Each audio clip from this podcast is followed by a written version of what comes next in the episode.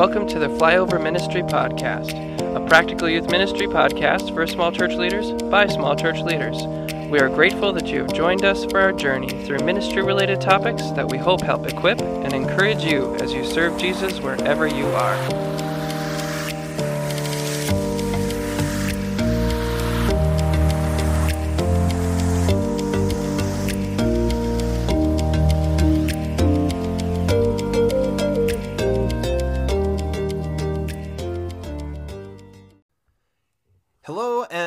To the podcast. I'm Dan. And I'm Jordan. And this is Flyover Ministry.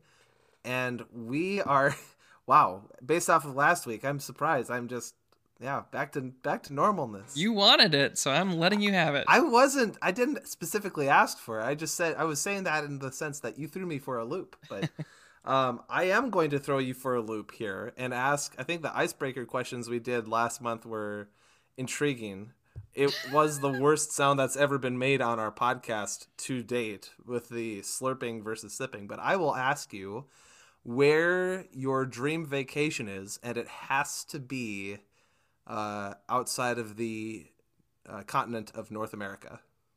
Are you trying to get like my bank security question? No. Okay. This Is that your bank security question? This may or may not be one of my bank security questions, so I might have to answer with a different answer.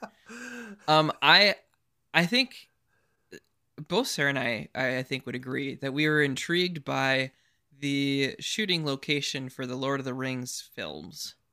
Mm. That neck of the woods seems very Kazakhstan. pretty down there. Yep. the, well, if they if that is your bank security questions, our listeners are welcome to the three dollars and fourteen cents that you have in your account. yeah, the interest rates on that is just I'm making bank. Oh man. Welcome point, to ministry. Point one percent, something. We live off the interest. That's not true. We are talking about today, uh, continuing our topics from this month uh, about cultural issues, and we're going to be focusing today on uh, promiscuity and uh, pregnancy as well. So, again, just a little uh, heads up for those of you with younger listeners. Um, we know that this is something we want to do to honor you as parents and as other adults. That if you have other kids listening, that you want to have these conversations, but listen, having them listen to this podcast uh, isn't the way that you want to do it, then maybe find a different time to listen to this or send them out to watch, I don't know, Bluey or something. I don't know. Um, but we're going to be talking about um, some difficult topics today. We're going to be doing some some heavy plowing, and uh, yeah, let's get into this, Jordan. But right, so right off the bat, you start. No, you start. No, you start. Well, I can take it. Yeah. right off the bat, oh. I think it's healthy for us to recognize that this is an uphill battle um, with the society that we're living in, because um, that the message of if it feels good, do it, and you are totally autonomous and you are the ultimate authority um, on your life and morality is so pervasive. And and i think i think we would all be kind of humbled and surprised if we were really able to see how this is even impacting our own lives right? Mm-hmm. uh, but that's no less a case in the life of our students. So when we're talking about sexual activity um, especially in school years uh, the hookup culture is really large. You know there's we we recognize and celebrate god's good design for sex and intimacy and that it is very pleasing and very exciting. Um, in the proper boundaries, it is something to be celebrated and it's holy. And I think we can miss that sometimes uh, the goodness of it to, to celebrate. But what we see more often is our cultural approach, where because it is good, it does not anymore have boundaries to it.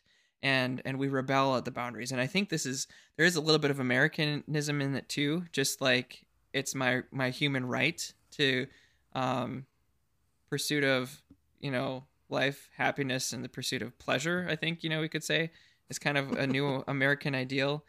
Um, and the reason I say all this is because when we're talking with our students, the concept of a holy sexuality, something that is to be paused for now uh, and enjoyed within certain parameters exclusively, is so foreign, right? Um, we just look at the the cohabitation rates, and uh, back at the turn of the millennium in the early 2000s, it was already something like 40% of couples were cohabitating. Um, so you're having all the actions of married life without the commitment of married life. And I, I do recall walking with several parents who had kids that were living together before getting married. And I don't know whether or not they were sexually active or not. That does seem to be the implication. But the parents are kind of like, well, what do you expect us to do? Like, it's expensive to have two different places. And um, this just seems like the best fit for them. And you, and you know, that mentality's there. So, all of that to say, this communicating a biblical sexual ethic as far as waiting for marriage and it, it's just very much an uphill battle. But that doesn't mean that there's no hope. That means that we just have to be speaking clearly and speaking consistently on this issue. The other side of this as well is just recognizing that when our culture says that this is the norm and when our parents treat this as the norm um, even from their own experience, right? We're kind of left from the biblical perspective wondering, you know, professionally, ministry wise, gospel motivated wise, how do we talk to people about this? You know, how do we address sin when people don't care about that kind of sin, right? Mm-hmm. When culture says that no, this isn't exactly a sin.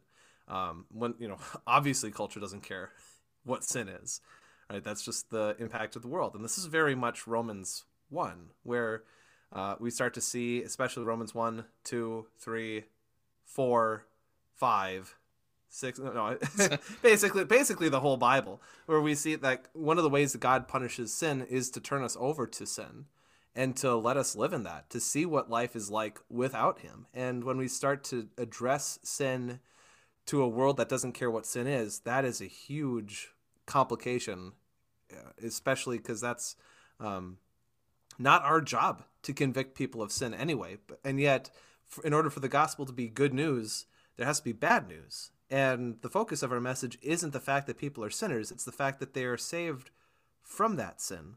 So drawing out that kind of attention to it, it it's it's a delicate thing and I think sometimes I find myself in a position where I wonder even if like I have the relational capital to breach this subject.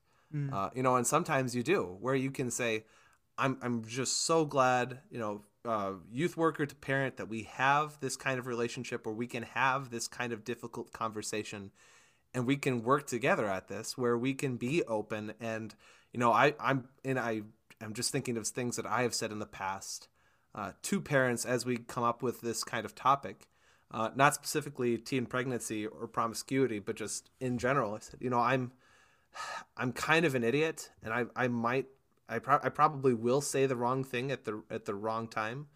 Um, so I, I just preemptively asking your forgiveness, but just know that I'm here for you, and I uh, love you guys, and I I want to walk through this with you. So uh, being proactive as a leader on that front is huge, and I think parents uh, see that and recognize that um, as being pretty unique from any other organization or group that they're in because uh, if there's one thing that separates the church, it's the fact that we are invited and called to love people unconditionally. That's not something that kids are going to get on their basketball team or FFA or the Lions Club or 4-H or you know whatever. You know, so we we as we show God's love here to people, Jordan. The the question that we're going to launch into this especially is what happens when you learn that a student is sexually active, or even when you discover that one of your students is pregnant? Yeah, this is this is a tough one to walk, and I I'm not certain about which one you'll more likely encounter.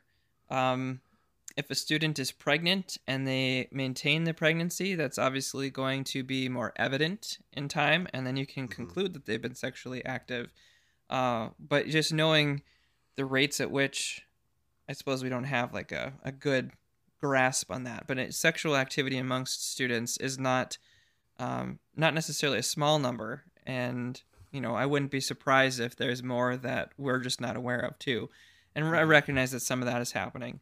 Um, but the the big question then is what happens if, if you are married, made aware of one of these situations?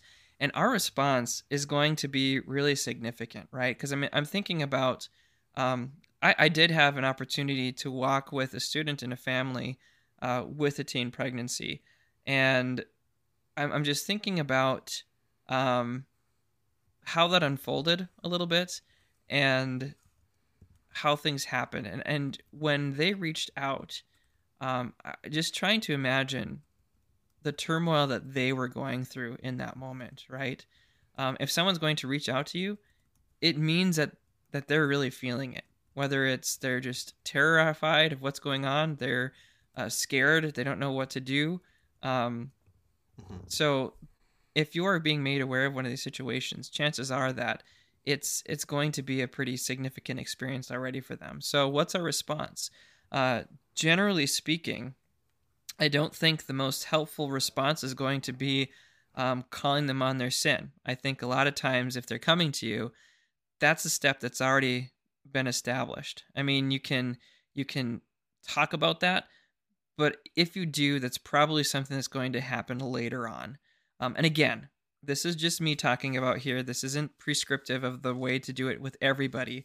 Um, but in the situation that I experienced, um, this is kind of what happened. And especially with these situations. Like the two words I mentioned last episode was redemption and restoration, right?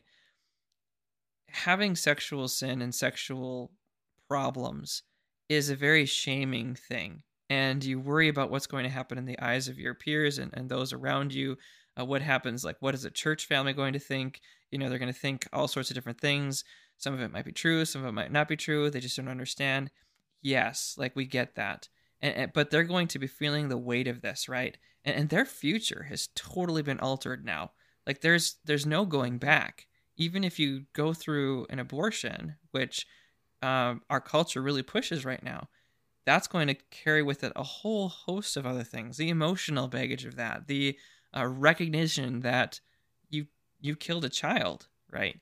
Um, so we, we want to recognize that this is a very tense, stressful place. Um, and in this moment, we have the privilege to be able to say, God still loves you. Mm-hmm. God can take this situation that all you see right now is nothing but negatives, and He has the power to turn it into something good. And that something good might be just simply becoming a mother to a child and being able to see this little thing that God has made grow, right? The, like how miraculous is life as as a dad of of several children, you know, and, and you you've got kids too. Like that's mm-hmm. there's times where it pulls your hair out, right? And that's why we are a little bit lighter on the top. But well, not pulls your hair. Sometimes it just falls out on its own. sure. And so it's stressful, but I I think that both of us would be able to say that that it's been filled with blessing too. And you know there there's an opportunity for that in the situation there's an opportunity for god to use that story um, for god to to change the the pain and turn it into something good and so mm-hmm. in that what the main thing is is like giving hope right to remind them that they're not a damaged good that can't be restored that's going to be loved on a lesser level than their peers um, but instead to remind them that jesus is for them and especially for them in that moment. And, and you know, you could even take them to a passage where there's um, the the two people going to the temple to pray. One's the rich man, one's the tax collector, right? And the rich man's like, "I am so great, grateful. I'm not like that tax collector." But the tax collector is so broken by his sin, he can't even look up to heaven, and he says, "Like God, I am this miserable sinner. Essentially, forgive me." And the text says that one man went away justified and it wasn't the mm-hmm. Pharisee, right? And so for for this student, you can say, look, you coming and you expressing your sorrow over this, coming with a repentant heart, you have an opportunity to be justified in the middle of this. And so like hope is such a huge thing. And that's that's like the very first start. And then right. after that, you know, we we get into how do we beyond just youth worker to parents, um, but as a congregation, how do we step in and support this family in this crisis? Right, because there's only so much that I think like when people start giving reasons for why they would want to have an abortion, um, I think about the single parent families that are around us, right? The the mothers that decided uh, to keep the child, um, and even sometimes the the dads who who step in and say, uh, "I'm willing to take this chi- my, my child," uh, when the mom says no, right? Mm-hmm. Um, and sometimes it's the mom and dad together, and they're both 16, 17 years old, and they have no idea because their life right now is uh, adolescent soup of of they're going through puberty, much less uh, the rest of high school and the rest of everything else in their life, and their life has all of a sudden taken a huge radical shift in, in a certain direction, where you know maybe this was a one night hookup, and now all of a sudden they're they're wanting to be active together um, to raise this child, and now all of a sudden this hookup deal, this high school romance has turned into what could possibly turn into a, a marriage, right? So now you're dealing with um, your students and addressing this with them. And I think there's a way for a church to be able to address this uh, objectively without needing to have explicit details. Um, I know that there are tremendous needs that families have, period.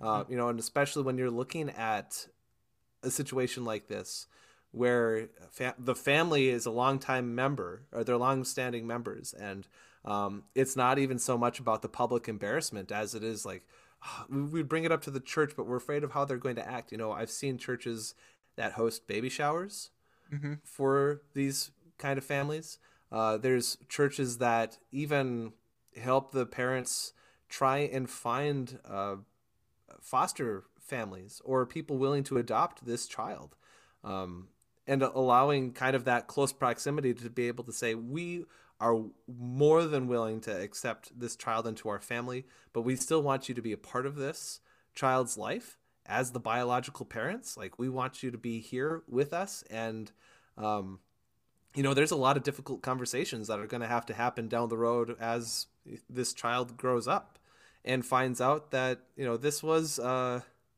um, unintentional, but you're here and this is the way our lives turned out. And, you know, life gets really messy. And to be there as a church, as the constant source of unconditional love and support uh, to families like this, um, I think, and we'll talk about this in a later episode as well. There's a way for you to uh, to love somebody without um, affirming their actions. Right? They're they're two very different things. Uh, and it's up to the church to not judge sin because that is God's job.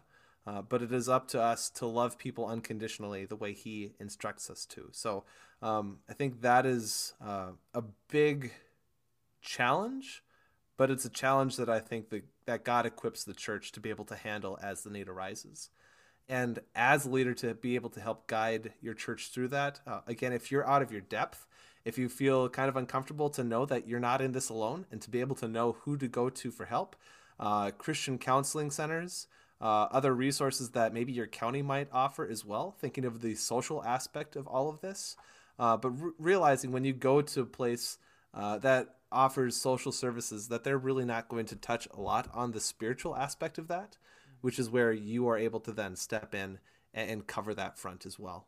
Yeah. I'm really glad that you brought up the whole baby shower thing because that, that was something that we did see happen too, and mm-hmm. that that does communicate to the student like that they're cared for, that they have support, which is one of the huge reasons, uh, like you mentioned before, that that they are tempted to um, have an abortion is because they feel like the burden of trying to do that all on their own without any help. Um, and and like you said too, we we don't want to um, we don't want to condone the sin and I think that after this has been established, this level of care of like, we we love you, we want to support you, um, and we want to demonstrate that to you, and you show that you're committed.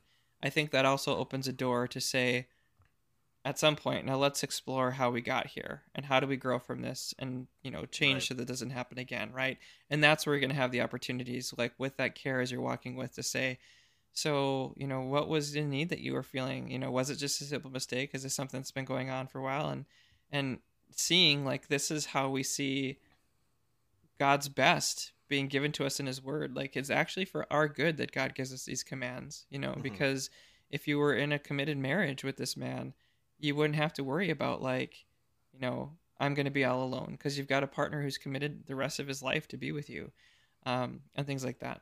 And another aspect too is that to being cognizant of not just focusing so much on the student that we forget the parents, because mm-hmm. the parents are going to be walking through a whole lot with this as well, right? And they're going to need new, support. New grandparents, that, that and, and new unexpected grandparents, right? right? And if especially if this is their first grandchild you know like they had they had a vision of what this was going to look like right? They had um dreams and thoughts of what this could be and that's totally upended now. And so there's a grieving there's a loss with that. Um but there's also the confusion and, and maybe self-blame. How did we miss this? How did we let this go on? Or right. why did this happen here and stuff? Where have we failed and so being cognizant of that too and walking with the parents and saying look um, there is there maybe there is something that you can take ownership of this of this as well but we have to recognize like your child is their own person. And um, being a, a minister of the gospel to them too. And and ultimately what does that mean to serve as a minister of the gospel? Mm-hmm. like we said it's about giving them the message of hope the message of forgiveness but even bigger than that it's to point them to jesus because pointing them to Jesus does show us forgiveness, but it also shows that he calls us to a special life, a life of mm-hmm. holiness. And and that's the biggest help that we can can be in that situation. Right. I think another aspect of this as well as you as a leader to be able to introduce opportunities for the adults in your church to be able to listen to the students in an open and honest situation where you're able to ask them honest and hard questions uh, to be able to even just maybe for a youth group this week you just give them a slip of like a, a, a card like a note card and you tell them like write down like two things that you wish your parents knew about what your life is like. Uh, or tell me like um, i know we had an opportunity where i actually we had our uh, parents and students sitting down together during a, a mutual time of meeting.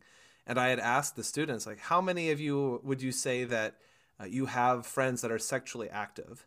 And these are like junior high into early senior high students. And almost all of them raised their hands. And the shock and look on the parents that they, they had was like, we had no idea. Like, we just assumed, like, that happens over there, not here. No, it happens here. And you kind of have to have the opportunity for parents to honestly and, and sincerely listen and hear what their mm-hmm. students mm-hmm. are saying about what life is like. Uh, so to be able to kind of uh, break the glass, I suppose is the best way to say that. To be able to to show them like, you know what, this isn't just big city scenario. This isn't just happening uh, a long time ago in a galaxy far, far away. This is happening here right now, right? Um, and I realize we're just trying to be uh, is casual, uh, not casually, but just kind of comprehensive in this topic as, as we can be. And we're trying not to go down too many rabbit holes, but to try and help you as a leader to be able to to know how to proceed. So um, in this as well, I think I'll, I'll close on this, and Jordan, you can add in at the end here too if you have other things to say. But you know, God does take bad things and, and turns them for His purpose all the time. Like that's mm-hmm. That happens all the time in scripture, mainly and especially seen at the foot of the cross, where yes. God takes an impossibly bad scenario and he turns that around. And guess what? It was God's perfect will that Jesus die on the cross. And he takes that impossibly awful situation and turns it into our redemption, where we're saved from sin because of this terrible scenario. And God is able to t- take impossible scenarios like that, if he is able to do that when he was crucified on the cross for our sins, if he is able to turn that into something beautiful and magnificent, it's a, a source of hope for what he is able to do with the mess that often comes into our own lives as well. That eventually and in some way, unbeknownst to us, that he is able to take our mess and turn it into something beautiful as well that brings him further glory. And that's where faith comes in, is that sometimes we don't have that answer. We don't know what that looks like. But in faith, we continue to listen and obey and follow Jesus. Yeah, those are good words. And I think one thing too, um, just to wrap up thoughts here, uh, not that we want to necessarily display healthy sexual relationships to our students, because that's kind of something that's private and not something very visible. But what we can do is like we can look at people in our congregation that do have healthy um, love in a committed marriage for one another, and you know champion that for your students because they don't have many good images of what this looks like. Uh, to have someone that's that's genuinely loving another person and not defining love as something merely physical, but love as supporting and caring and being selfless. And I think that's a huge thing that we can do for them. So I hope that there was something here that you could grab onto, think through, uh, be encouraged by. And, you know, I don't know how many of you have dealt with this um, or if it will be something you deal with in the future. But if so, I, I pray that this would be something that gives you a decent foundation to to walk with as you go forward. And so, uh, in in all sincerity, uh, we pray that you would be able to go forth in joy and faithfully serve the Lord with truth and grace.